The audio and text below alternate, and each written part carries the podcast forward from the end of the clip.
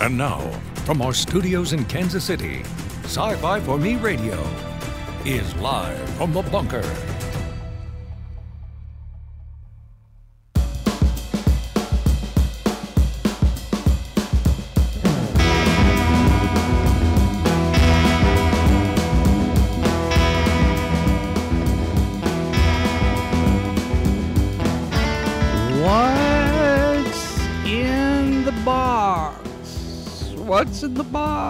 What's in the boxes?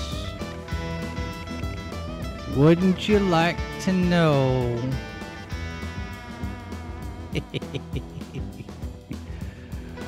uh, hello, everybody, and welcome. We are live from the bunker broadcasting to Odysee, Facebook, and YouTube. And uh, that pile, that pile just keeps getting bigger. Uh, it is it is stuff stuff and things stuff and things. Good to have all of you here with us. And uh, hopefully you all had a good thanksgiving break.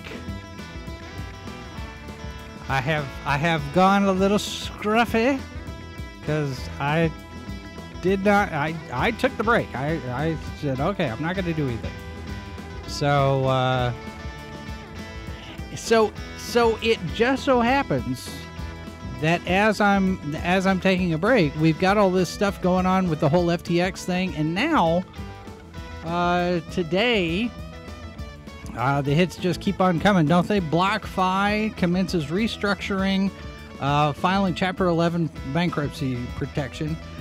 Crypto is not doing too good right now, folks. Oh, what do you know? What do you know? All right, good to see everybody in the chat. I see what about us? Akili, I see MS, Dave, SB, Cam. Good to see all of you here. Oh, let me do this. Hang on. My camera, I tell it not to use the autofocus, and it continues to use the autofocus. There we go. Anywho, so there we are. Want to give a shout out to everybody who is listening to this show as a podcast. We've got people all over the world tuning in to Sci Fi for Me Radio Australia, Japan, the Philippines, Germany, France, the UK, Canada. Good to have all of you on board and ready to go. And we try to get these episodes out the same day. Uh, but if you really want to get right here as the show happens, uh, join us. Join us live on our video channels. Of course, the chat is open. Comments. You can leave a comment if you're not here with us live. And uh, the email address, sci-fi for me, uh, live from the bunker at sci-fi for me.com. So uh, you can uh, try that as well to let us know what you think. And I am going to ask right now for uh, a little bit of immediate feedback here because I want to see what our uh, audio is doing. I have I have done a little tweaking of the knobs and the and the slidey things and the whatnots and the buttons. How does it sound today? Because I'm still doing some adjustments trying to figure out the best way to do all of this stuff and uh, and give you the best experience that you can have. I know I was talking to my my dad over the weekend and he pointed out what other people have pointed out, the fact that our audio doesn't doesn't quite reach the same level volume wise as most other channels. And so I'm still kind of, you know, still kind of doing a little bit here.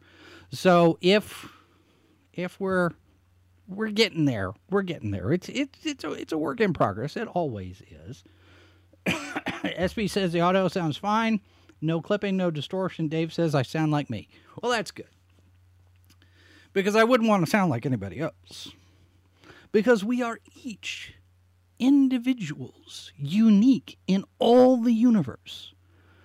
And sometimes that's a little bit of a mind trip. Can you think about that for just a second? You are the only you anywhere in the history of the cosmos, in the future of the cosmos. There will never be another you. That makes each one of you special. Even if you're a twin, twins are still unique because they are made up, we are all made up of our experiences, right? And our beliefs. Each individual is unique and special and should be treated as such. Now,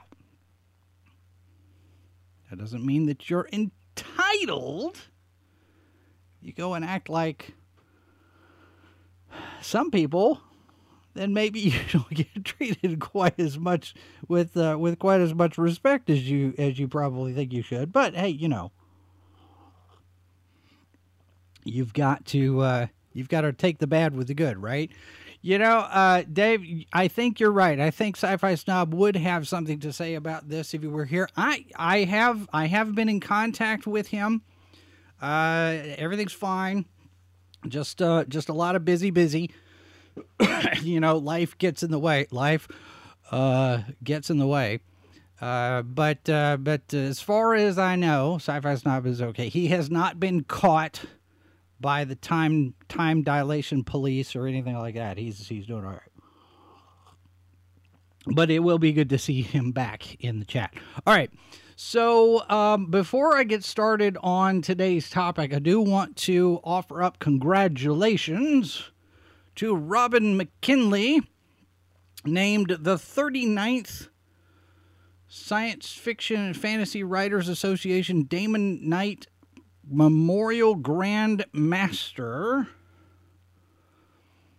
I've never heard of Robin McKinley. I think I have heard of Robin McKinley.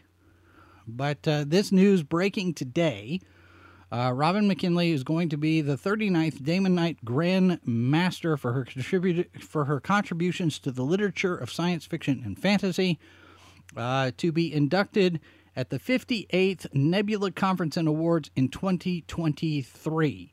Um, see here. She joins 38 writers, including Peter S. Beagle, Nalo Hopkinson, Connie Willis, Ursula Le Guin, Ray Bradbury, Anne McCaffrey, Joe Haldeman.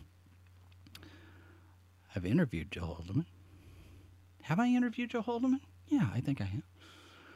Uh, let's see. Beauty, a retelling of Beauty and the Beast. 1982 book The Blue Sword received the Newbery Honor. 1984 prequel The Hero and the Crown was awarded the Newbery Medal.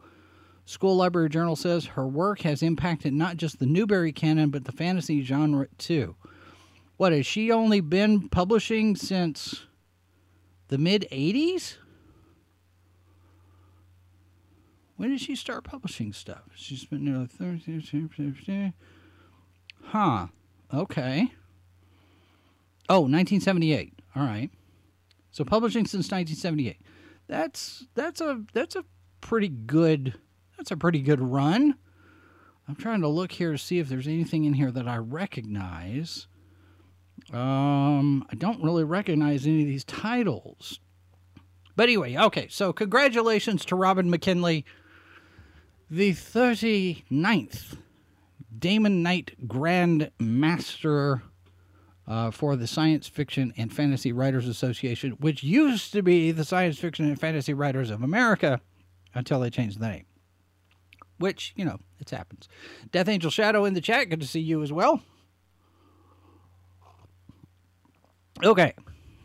Now, let us get to our topic today. Last week, we talked about Bob Iger coming back as the CEO of Disney, replacing Bob Chapek. Now, the Monday night H2O podcast, we had Cameron Pasha on as a guest. I think it was the first time that we've had a guest on H2O. Now, we've had guest hosts. Uh, like if I'm if I'm out and somebody has to fill in, we've done that before, but I think this is the first time we've ever had a guest. And we've got over 300 views on that video, which is great considering that we normally stay in the double digits, you know, 30, 40, 50, whatnot. So 300 plus is fantastic performance for that. And of course, it's all Cameron. and then on, on then on Wednesday before before the break, I did a, a piece on Bob Iger coming back and his history with China and all of that. And that one's got over 50, which is good. Doing great. Now we continue, and I don't want to make every show about Disney, but Disney is doing its best to make every show about Disney. And I know we're not the only ones talking about this. Headline in Deadline. Sorry. Strange World to lose $147 million. Why theatrical was best decision for doomed toon, not Disney Plus, as Bob Iger takes over CEO from Bob Chapek. Now, there's a couple of things in this article that are worthy of note. And we're going to go through this article. This is Anthony Del, D'Alessandro yesterday in Deadline. and it's a hoot. It really is a hoot. We're going to we're going to get into this because this is this is one of those things where if if you're not paying attention, the media is going to have you believe a certain particular narrative that's not necessarily true because the media lies to you. Bum bum bum. I need to load that. I need to load that music sting. Bum bum bum. Yes, the media lies to you, ladies and gentlemen. so, here's from the article here. Death, taxes, and films that bomb at the box office. Such is life in Hollywood, and at the end of the day, the estimated $147 million loss which is expected for Disney Animation's Strange World isn't spilt milk to cry over for the entertainment conglomerate. The bombing of the Thanksgiving family title, which is not, with a $28 million global opening in the face of Netflix's theatrical experiment with Glass Onion, a Knives Out mystery eh, with 13.3 million over five. See, they're going to throw a bunch of numbers at you here. They're going to throw a bunch of numbers. And you're going to wait, huh? What? Huh? What? Just stay with me here because it's going to get it's going to get messy. and I apologize for the cough, folks. This thing just will not go away. Although I did get some individually wrapped cherry red lifesavers, so that will help. And of course, I don't have any in front of me.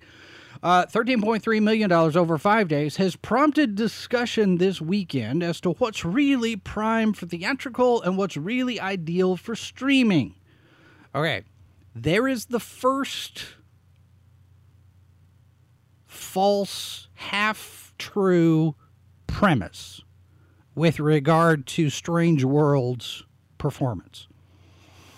Okay.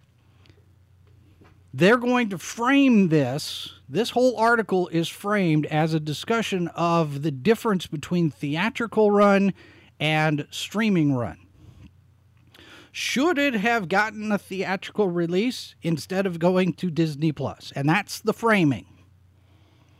Inside that framing, it's a hit piece on Bob Chapek because that's the narrative. It's all Chapek's fault. And I'm gonna I'm gonna I'm gonna poke that one a little bit later. Yes, Disney's going to attempt to confuse everyone. It's not gonna work. All right.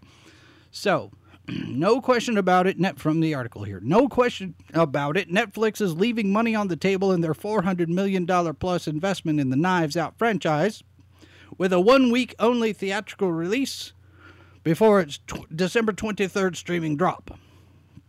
However, Disney aren't idiots for committing to a global theatrical release, even if it's not full, for Strange World, which will debut on Disney Plus around Christmas. All right. I I missed the memo. And this has been going on for a while now, and it bothers me. And I don't want to be grammar police on this. But when you sit here and say Disney aren't, Universal aren't, you're talking about a particular business entity with a plural verb. It's a singular business entity. The Walt Disney Company, Universal Pictures, Lucasfilm, Industrial Light Magic, Simon and Schuster. That's a business. It's an individual company. Why have we decided and who decided that we're going to start using plural structure form for the verbs with these company names? It's not Disney aren't idiots. Disney is an is. depends on depends on how you it depends on the, what the meaning of the word is is right it just bought it, it has this has bugged me for i don't know how long and it's not just disney it's everybody every business any marvel enron i mean if if you see any kind of of article about a company especially in the entertainment industry it's always treated as a plural And I don't understand why. Somebody please explain it to me. Because I don't understand this. And I'm a smart guy. Relatively. I'm pretty smart.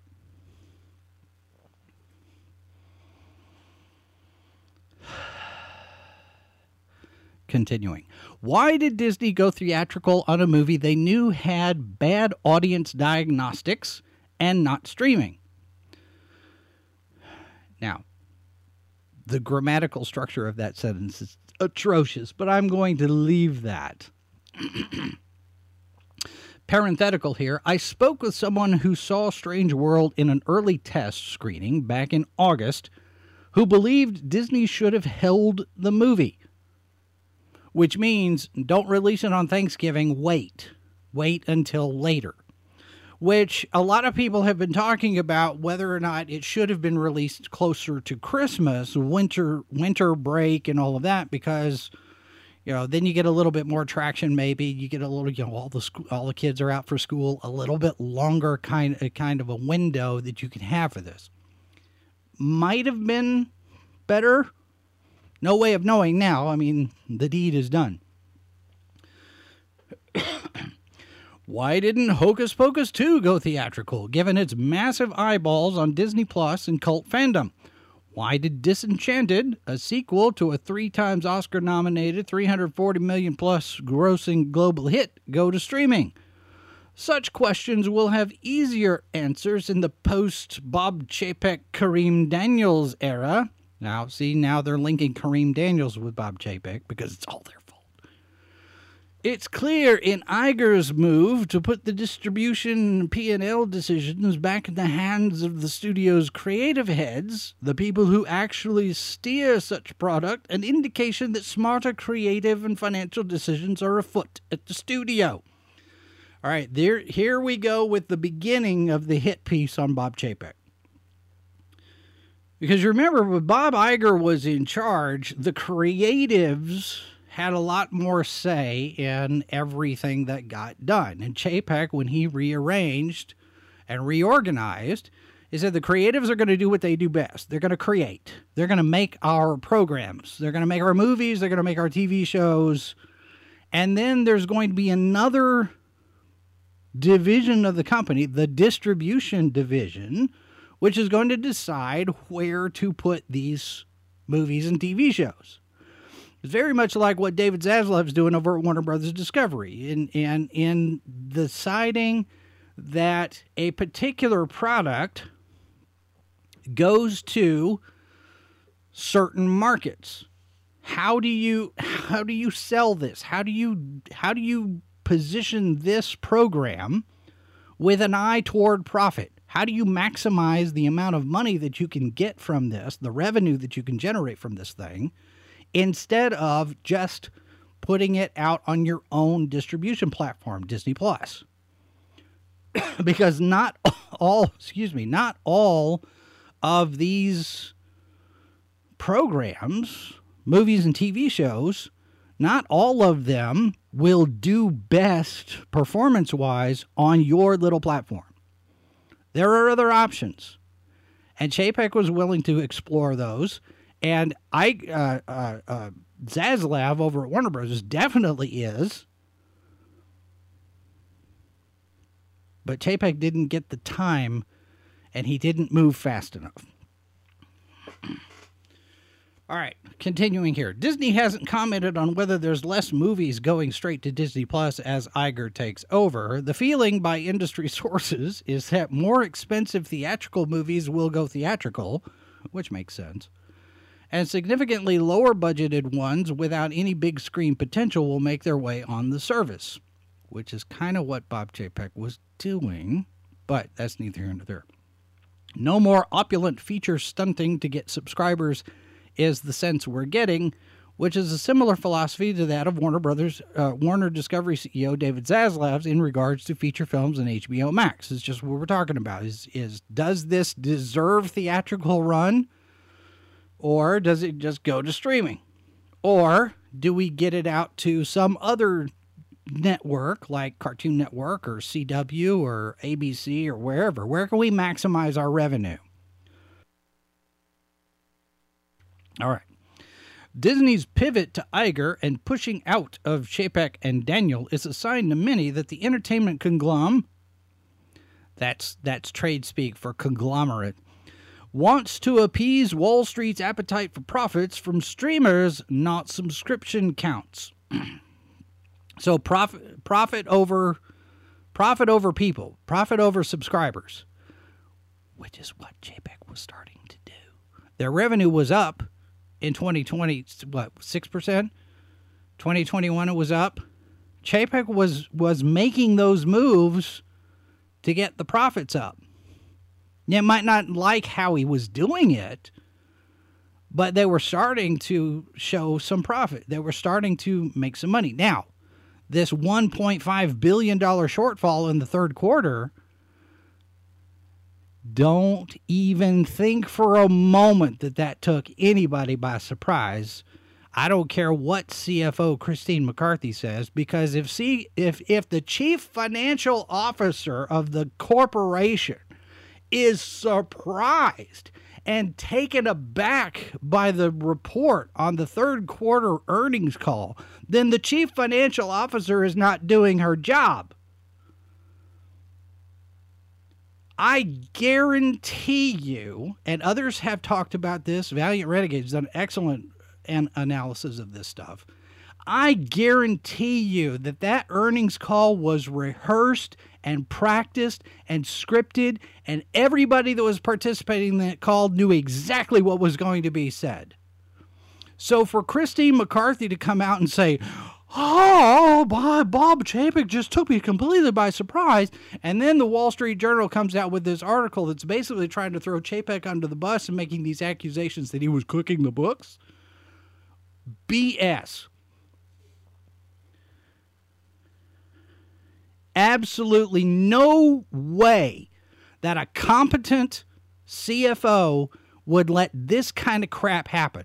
And if you're cooking the books, as as the Wall Street Journal's trying to make out, then your CFO is either in on it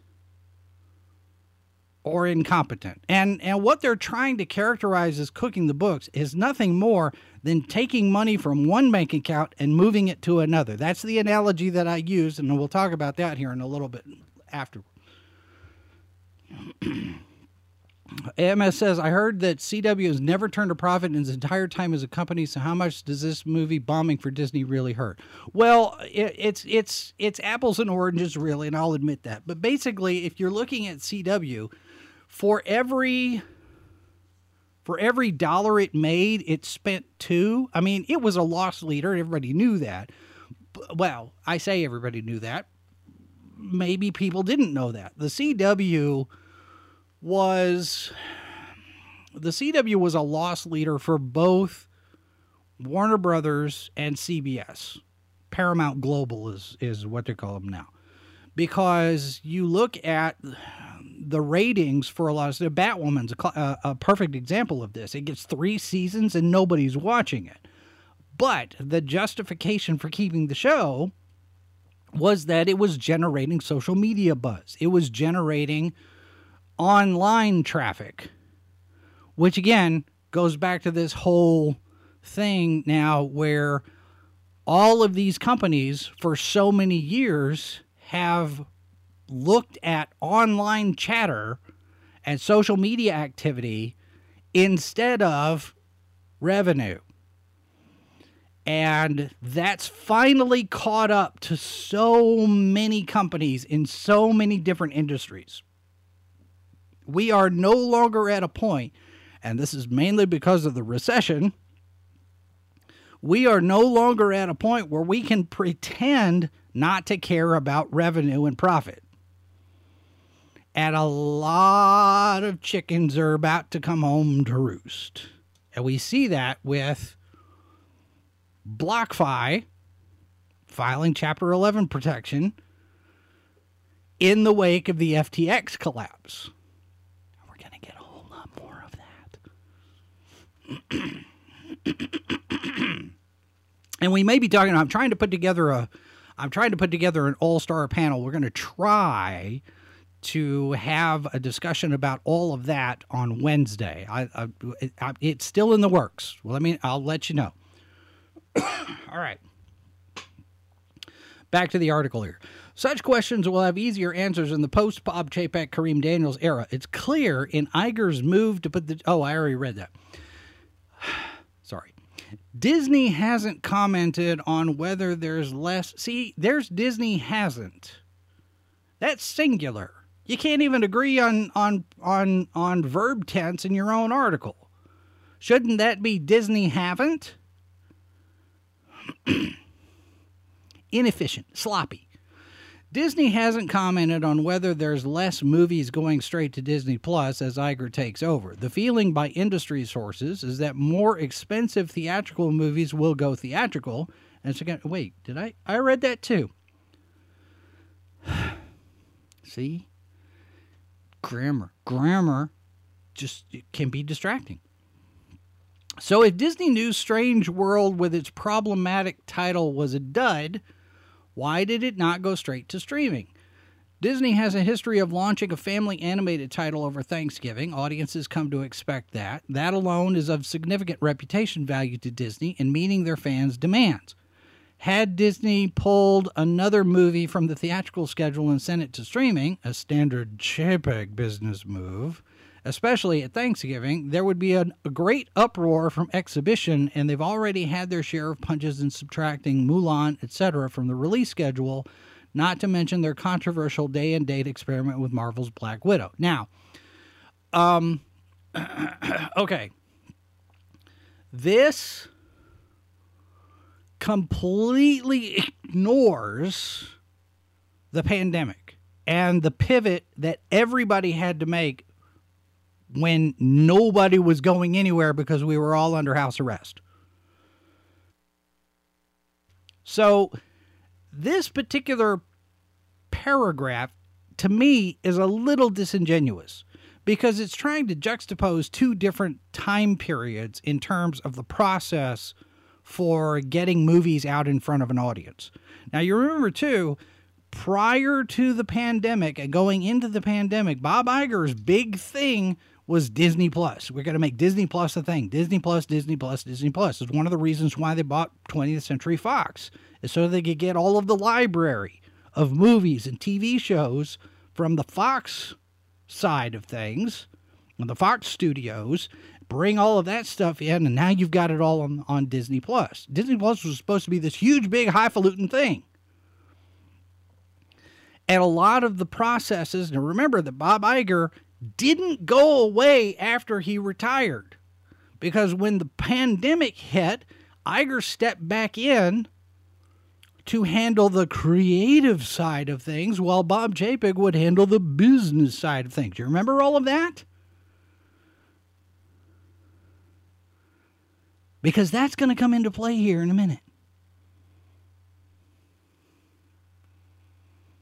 Yeah, that, that, Keely, you're right. The only ones watching Batwoman were some YouTubers watching. Um, I think, I think really the only, the only person watching Batwoman might have been Az. I mean, there were other people that were watching it, but nobody was watching it. You're right. I don't know.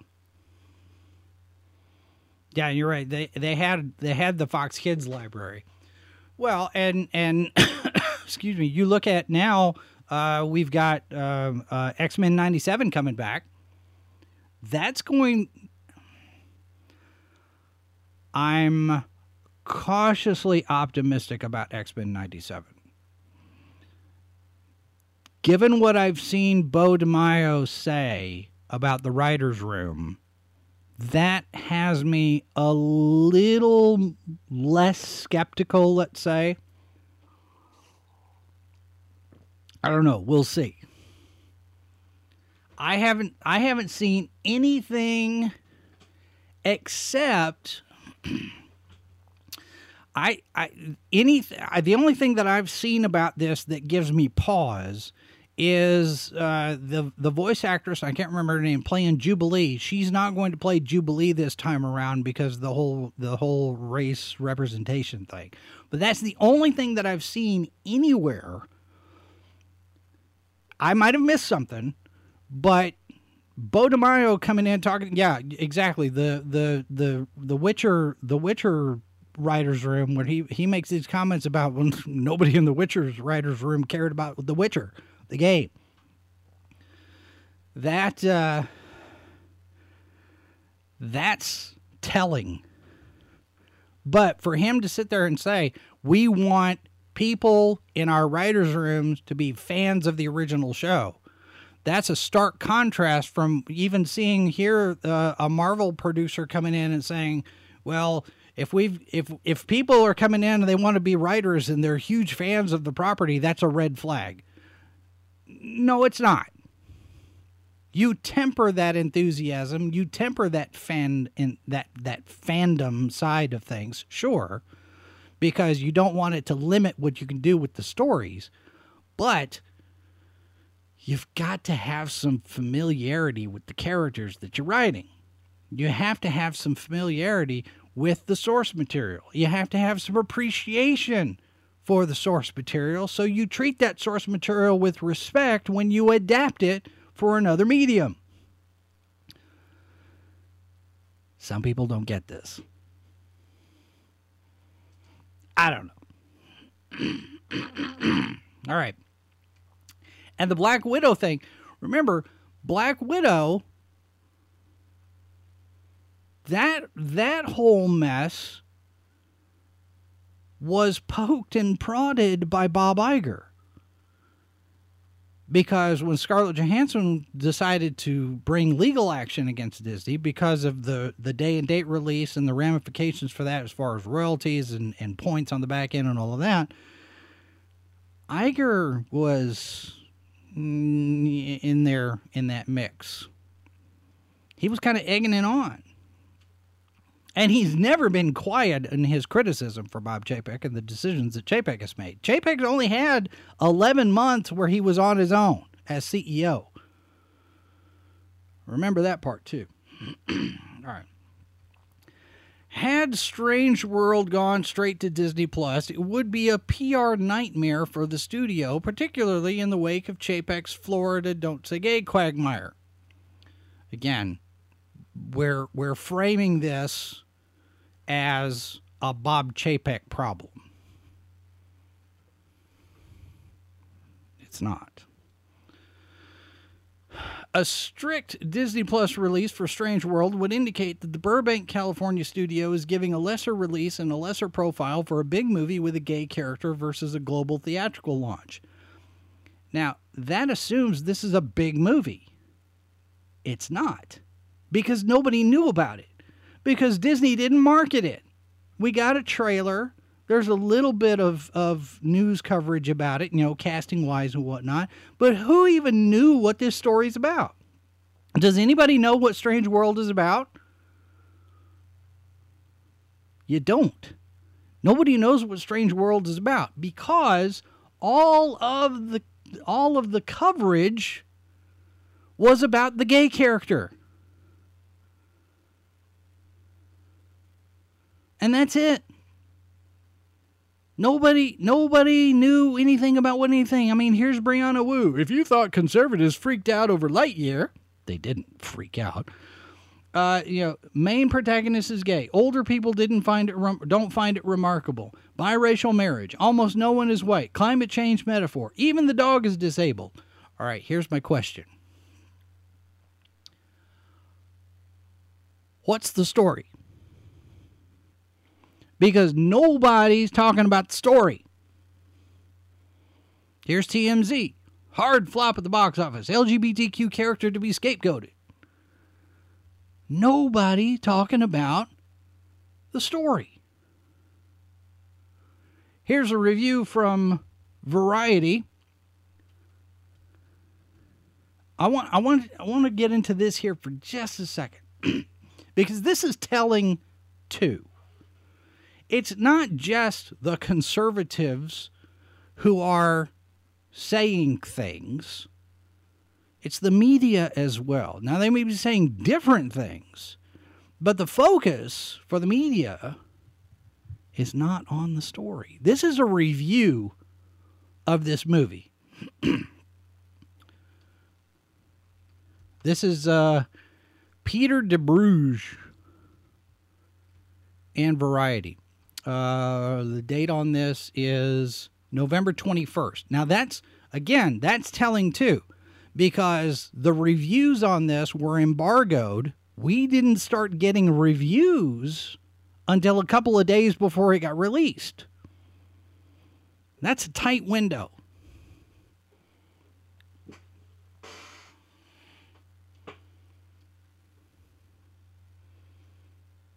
Death Angels, you binge watched? Oh, Wednesday, Wednesday. Okay, how is it? I, I I haven't I haven't watched Wednesday yet. I don't know that I I don't know that I'm interested in Wednesday or not. I haven't decided. I've been disappointed in a lot of stuff that I've watched lately. All right, so here's the review. In Strange World, the world may be super weird, but those who populate it are some of the most realistic and well rounded that Walt Disney Animated Studios has ever presented. Ergo, it's the characters as much as the environment that make this vibrant journey to the center of the earth style adventure movie colorful and diverse in all the best ways. Great as the people and places they explore may be, however, the relatively unimaginative story consigns this gorgeous toon to second tier status, a notch below director Don Hall's earlier Big Hero 6, instead of cracking the pantheon of Disney classics. So, in the first paragraph, we have all about how the characters are great and the, and the environment, the setting, the design is great and then we get one line that it's not a very good story. and the rest of this kind of follows that. You have, so there's the first paragraph. Second paragraph Strange World centers on a civilization called Av- Av- Avalonia, which is surrounded by an impassable ring of mountains. A sudden and somewhat underexplained resource shortage drives three generations of the intrepid Clade family to face the unknown. Swarthy macho granddad Jaeger, voiced by Dennis Quaid, attempts to forge his way directly through the formidable mountains with his more cautious son, Searcher, Jake Gyllenhaal. A quarter century after that mission goes south, Searcher sets out, this time underground, with his own teenager Ethan, played by Jaboukie Young White, along for the ride. Down below in Strange World, they discover an astonishing ecosystem full of bubblegum pink trees and floating streams of sashimi shaped creatures. It's a dazzling new environment full of kooky Dr. Seuss worthy flora and fauna in off kilter textures and hues.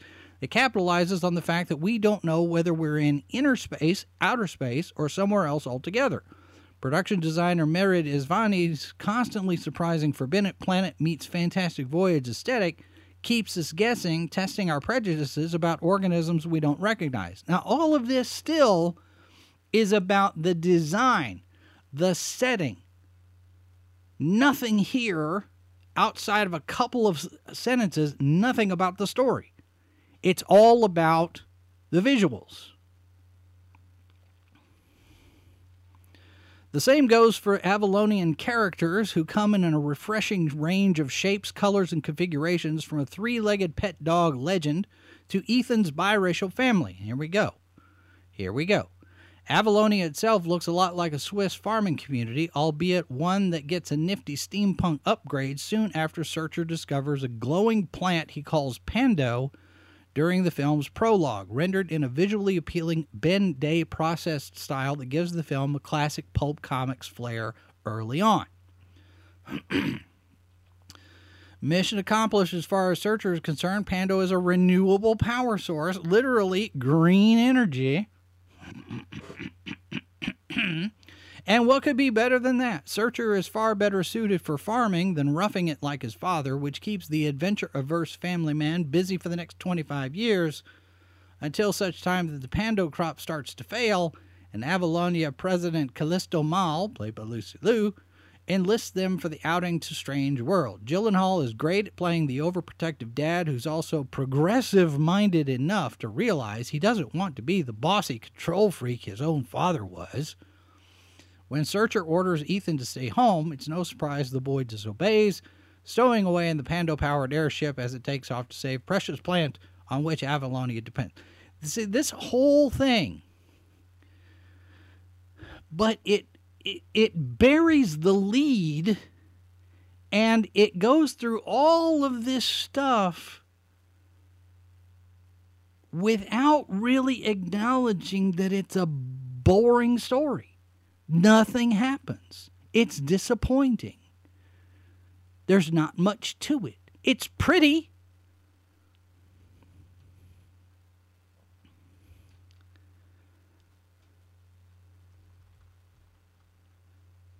I just. I mean, you're talking about here Dayglow pterodactyls, floating pink pancakes, Ethan is more trusting of the unfamiliar life forms they encounter, adopting an amoeba like blue blob he dubs Splat.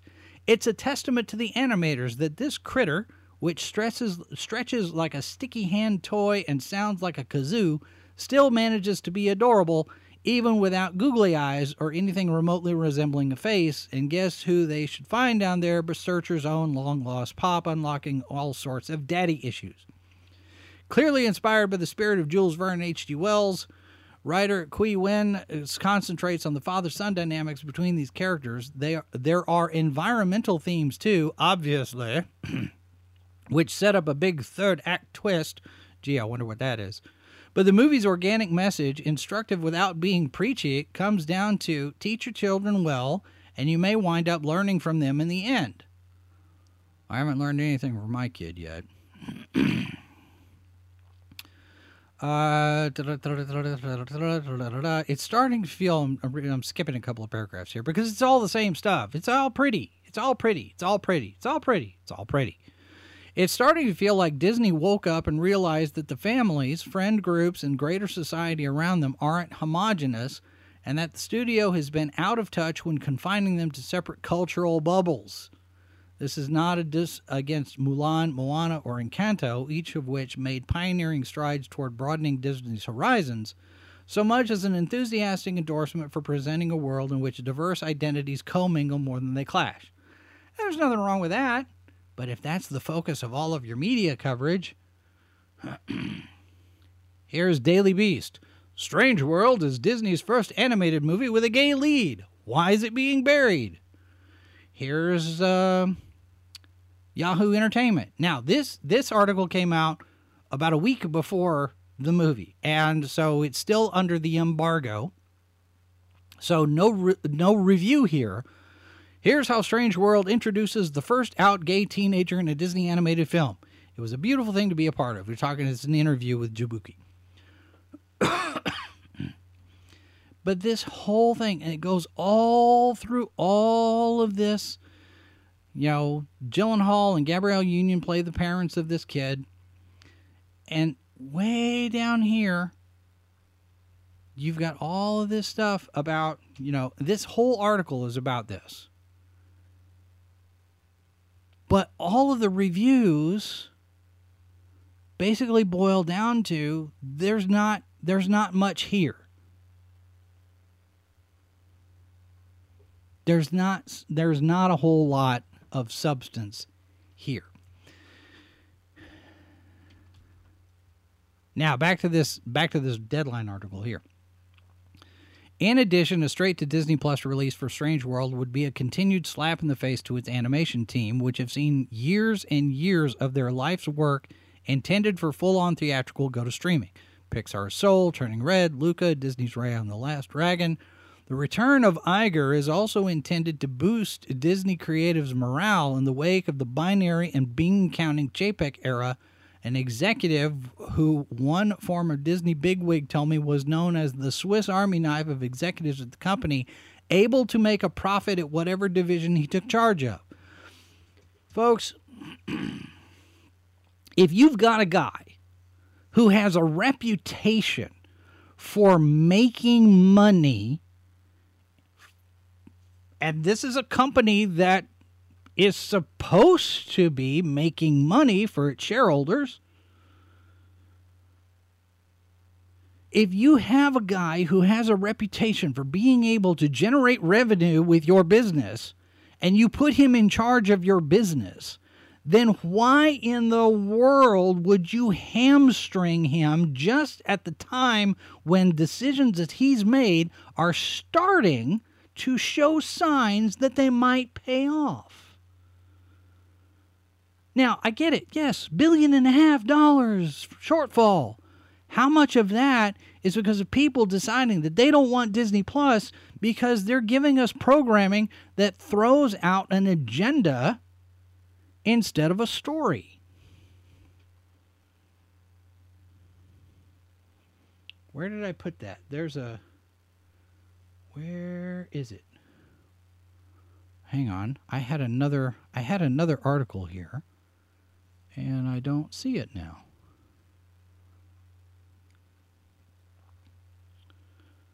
Uh, oh, here it is Daily Mail. Daily Mail. Stop making everything sexual. Americans slam Disney for trying to teach kids about sexual preferences in its first cartoon with gay main character as $180 million movie starring Jake Gyllenhaal bombs at the box office. That's a heck of a headline. Daily Mail, you, you need better headline writers. All right. This is from yesterday. Disney has another flop on its hands as the animated adventure Strange World proves a dud at the box office, and moviegoers criticize it for what they see as forcing progressive ideology in a children's movie. The cartoon, starring a voice cast including Jake Gyllenhaal, Dennis Quaid, Gabrielle Union, and Lucy Liu, features Daily Show contributor Jaboukie Young-White as the voice of what's been heralded as Disney's fir- first openly gay character. And and heralded is probably a good a good way to characterize that. Strange World looks set to not even clear 20 million at the Thanksgiving weekend box office on a gargantuan budget of 120 to 130 million. It may even finish below the studio's 2002 flop Treasure Planet, which grossed just 16.6 million. now it's probably going to do better than that, but it's 24 million, maybe. That's is that global? I think that's global because it's only doing like 600,000, 700,000 in Germany and in various places around the world, it's not getting it's not making any money at all. Strange World is DOA. But you have this reaction and people are people are are saying, you know, This is this is not the kind of stuff we want to see. Rotten Tomatoes reviewer wrote, "If I wanted to teach my children about sex and or sexual preferences at 7 and 8, I would do it in my home. I don't need a Disney movie to help me out with it. Stop making everything sexual. It's unbelievable."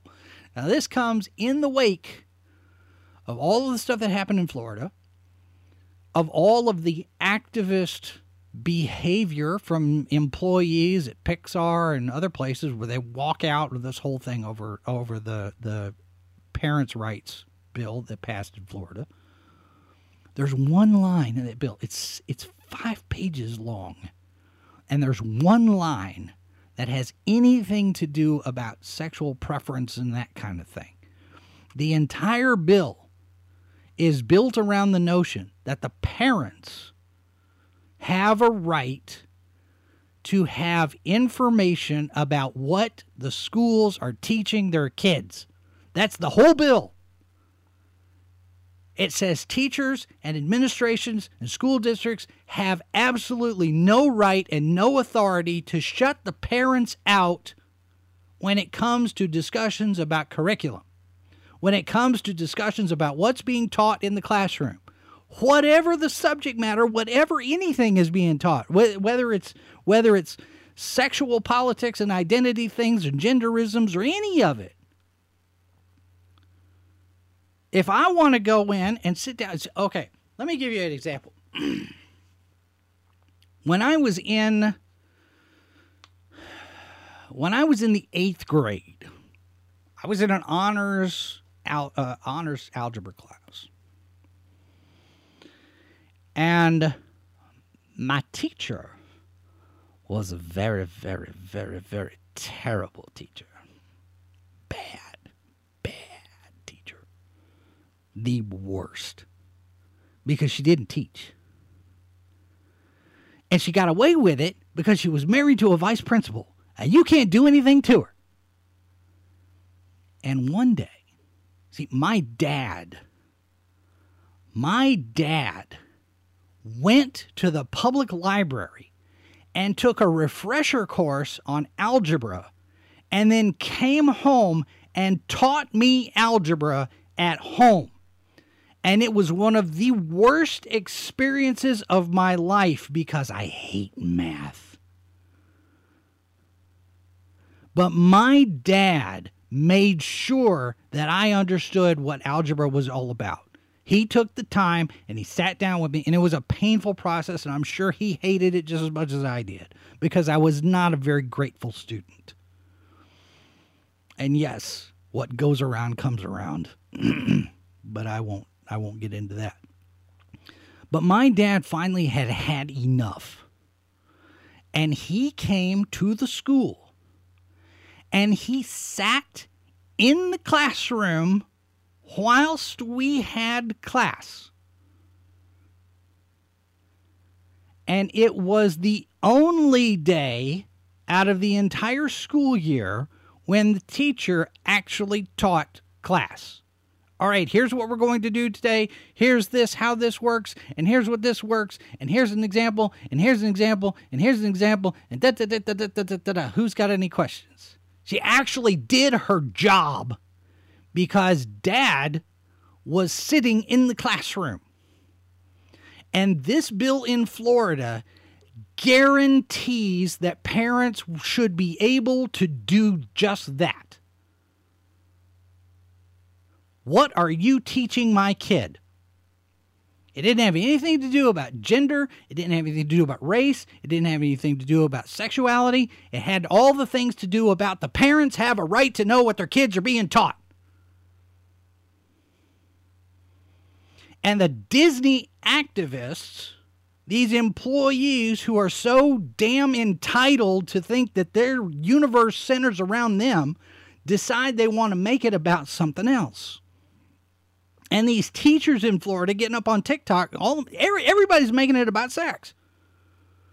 Says a whole lot about them. And all of this right before Lightyear comes out. Lightyear bombs. Because at the center of the story, it's a time travel story. And if Buzz Lightyear, asterisk, makes a decision, then this homosexual lesbian couple ceases to exist. That's the story. That's the core of the story. And now you've got Strange World, which is doing same kind of stuff. And this is after how many different arrests in Florida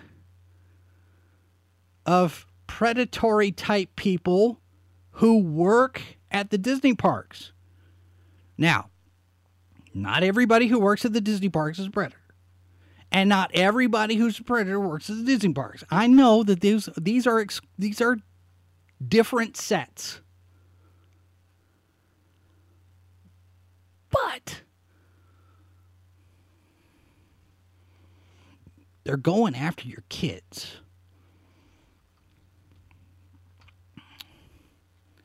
Here's a here's a here's another post here. First Lightyear and now Strange World. Disney and Pixar releasing woke flops one after the other. How many box office bombs before Disney learns? Get woke, go broke. I'm not going to say that it's entirely that, but it's a lot that.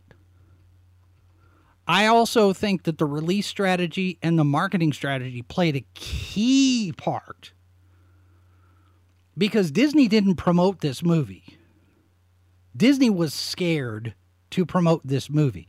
And okay, stunning and brave, we've got a gay lead character. Fine. Who cares? Does it matter to the story? That's my question. Because if it doesn't matter to the story, it shouldn't be the primary focus of all of your media coverage.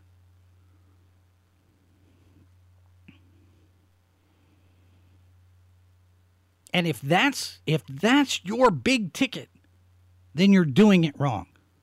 This thing was not marketed properly.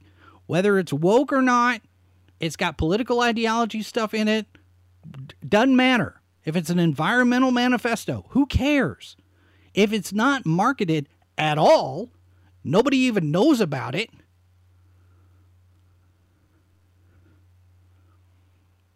Plus, they put it right up on the same weekend opposite Wakanda Forever. So Disney is providing counter programming to Disney. Should they have waited? Probably. Would it have performed better closer to Christmas? Who knows? Like I said, deed is done. There's no way to know now. but you have another thing here. Um, here's one. Patrick Bet David. I have no idea who this guy is, but he's got a blue check mark. Like that means something now, right? Took the kids to the movies today to watch a Disney cartoon called Strange World.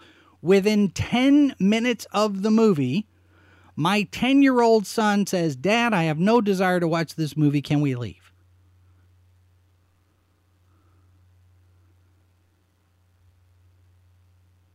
Kids get it. Kids understand when you're trying to put one over on them. We've had that discussion. We've we we know. Kids know. Kids get it. Kids are kids are smarter than you want to give them credit for sometimes. uh, Death Angels has got a good point here because um, oh, let me get in here. That one here. Uh, they slid it in, hoping for it to go under the radar. Wonder if they had some contractual obligations to release a certain number of movies. There is uh, there is a piece of that article that talks about Hocus Pocus 2, and the reason that it went straight straight to Disney Plus was that very thing because of the way the contracts were worded that said this is going to streaming if they had done because it tested great. Audiences you know the test market audiences loved it. It did really great performed well. Uh, everybody everybody is all all agog about it. If they had decided to release it theatrically then they would have had to comp- to renegotiate everybody's contracts which would have ended up costing them more money. I don't know if something similar applies here for strange world But there was some some question, and and somebody pointed out earlier in the chat that, that uh, Valiant Renegade was going over uh, a release schedule list article. I think it was in Deadline or Variety where he was first reading about it, and I remember him talking about this. He made note of the fact that Strange World was left off of that list of upcoming theatrical releases, and the question at the time was whether or not it was going to get released theatrically at all, because there were some markets where Black Panther was questionable but Strange World was definitely questionable because of the nature of some of the characters, whether or not it was going to be released in some of these some of these countries where that kind of thing is frowned upon.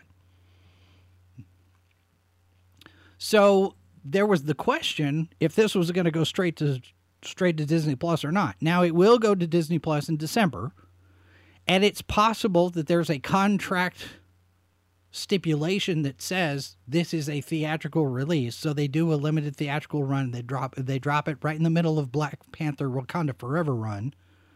It's a tax write off now. And maybe that's by design. Maybe we lose money on the theatrical run. We can take the write off. We can still put it out there on Disney Plus. We're not making any money on this thing. And it's just like we make this thing to put on our own streaming service. They they have to pay themselves the licensing fee. So Disney Plus has to pay the Walt you know Walt Disney Pictures or Pixar or whoever made this thing. Disney Plus has to pay the broadcast the licensing fee for this. And it's just like I've described before.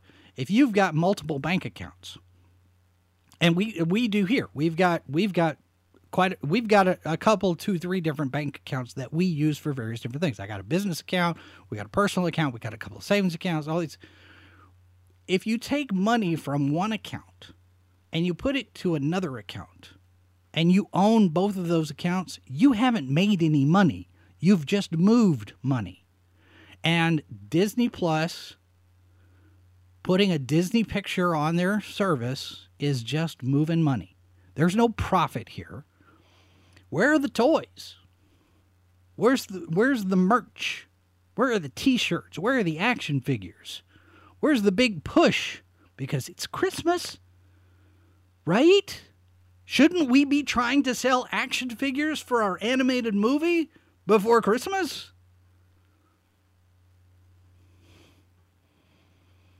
I don't know. All right, Keely's lunch break is over. Going back to work. I appreciate you being here, Keely. And I gotta, I gotta say this here, just, just for a second.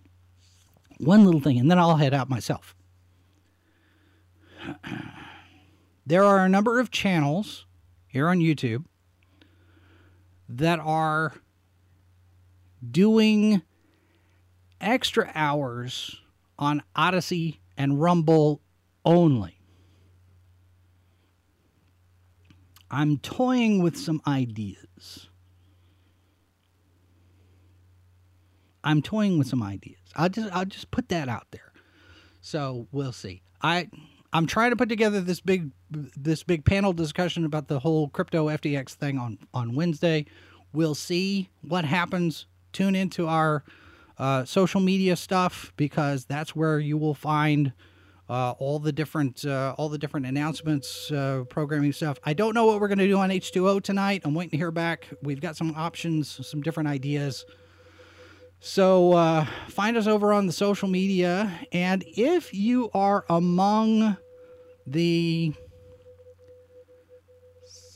68, what's what's 100 minus 18? 100 minus 18 is what 78. If you're among the 78% of the people watching this show who aren't subscribed, I do invite you to consider subscribing. All right, give us a thumbs up on your way out. Share the link. And we will be back on Wednesday with another hour of brilliance. And that all comes from you. This has nothing to do with me. All right. Th- thanks very much for being here, folks. Remember, there are four lights. Copyright 2022 by Flaming Dog Media, LLC. All rights reserved. No portion of this program may be retransmitted without the express written consent of Flaming Dog Media. You're listening to Sci Fi for Me Radio